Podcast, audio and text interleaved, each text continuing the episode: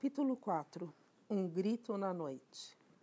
O Expresso do Oriente chegou a Belgrado naquela noite às 20h45. Não deveria partir antes das 21h15. Poirot desceu a plataforma. No entanto, não se demorou muito ali. O frio piorara e, embora a plataforma fosse mais ou menos protegida, nevava muito lá fora. Voltou à cabina.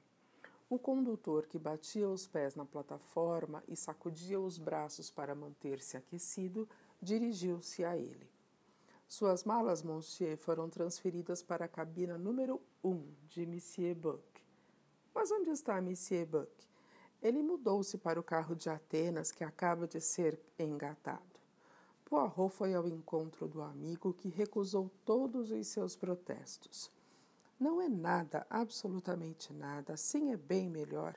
Você vai seguir até a Inglaterra, de modo que é melhor permanecer no carro que segue até Calais. Eu estou bem aqui. É bem mais calmo. Este carro está vazio, a não ser por mim e por um médico grego. Ah, meu amigo, que noite! Dizem que há anos não nevava tanto. Vamos esperar que pare logo. Não estou muito satisfeito com ela, posso assegurar-lhe. Pontualmente às 21h15, o trem deixou a estação. Logo depois, Poirot levantou-se, disse boa noite ao amigo e cruzou o corredor até o seu saguão, logo à frente do carro-restaurante. Neste segundo dia de viagem, as barreiras tinham se quebrado.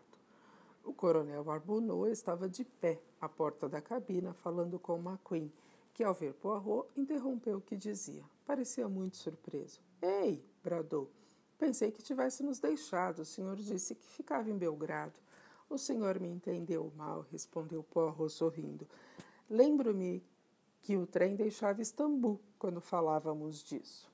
Mas o homem, a sua bagagem se foi.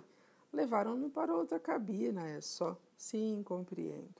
McQueen retomou a conversa com Arbunot e Poirot continuou no seu caminho. A duas portas da sua cabina, a velha senhora americana, Miss Hubbard, conversava com uma mulher de rosto comprido, uma sueca. Empurrava uma revista para ela. Vamos, pegue, querida. Tenho muitas outras coisas para ler. Mas voltou-se para Poirot. Não está horrivelmente frio? A senhora é muito gentil, respondeu-lhe a dama sueca. Nada disso. Espero que durma bem e que sua cabeça doa menos amanhã de manhã. É só um frio, vou tomar um pouco de chá. Você tem aspirina? Tem certeza? Olha que eu tenho muitas. Bem, boa noite, querida. Dirigiu-se a Poirot enquanto a outra se retirava.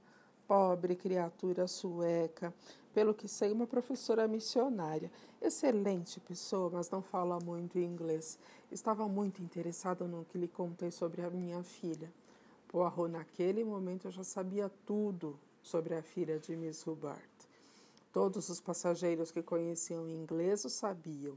Como ela e seu marido trabalhavam na equipe de um grande colégio americano em Esmirna, como fora a primeira viagem de Miss Hubbard ao Oriente, o que ela pensava dos turcos e de seus arranjos e das condições das estradas. A porta mais próxima se abriu e um valete magro, pálido, saiu. Lá dentro, Poirot percebeu Mr. Hatchett sentado na cama. Ao ver Poirot, a expressão do seu rosto mudou aborrecida. A porta fechou-se. Miss Hubbard chegou-se para o lado do detetive. O senhor sabe, aquele homem me apavora. Não, não o valete, seu patrão, mestre. Há qualquer coisa de errado com aquele homem. Minha filha sempre dizia que sou muito intuitiva. Quando mamãe tem um pressentimento, ela está certa. É o que minha filha sempre diz. E eu tenho um pressentimento acerca daquele homem. Ele é meu vizinho e eu não gosto disso. A noite passada tranquei a porta que liga as duas cabinas. Acho que vi a maçaneta girar. O senhor sabe, eu não ficaria nem um pouco surpresa se aquele homem fosse um assassino, um desses ladrões de trem dos quais se ouve falar. Estou morta de pavor por causa dele. Minha filha disse que eu faria uma boa viagem, mas há qualquer coisa que não me agrada. Pode ser tolice, mas sinto que alguma coisa vai acontecer, qualquer coisa, e eu não sei como aquele rapaz tão agradável pode ser secretário dele. O coronel Arbonneau e McQueen surgiram no corredor caminhando em sua direção. Venha à minha cabina, dizia McQueen. A cama ainda não está preparada. O que quero saber sobre a sua política na Índia é. Os dois homens passaram e seguiram para a cabina de McQueen. Miss Hubbard despediu-se de Poirot. Acho que vou para a cama ler um pouco. Boa noite. Boa noite, madame. Poirot caminhou para sua cabina, vizinha de Hatchet, trocou de roupa e deitou-se. Leu durante meia hora e apagou a luz. Mas naquele momento ouviu um grito abafado. Uma campainha soou. Poirot sentou-se e acendeu a luz. Notou que o trem parara, talvez numa estação. Aquele barulho o surpreendera. Lembrou-se de que Hatchet estava na cabina ao lado. Levantou-se e abriu a porta justamente quando o condutor vinha correndo e batia na porta ao lado.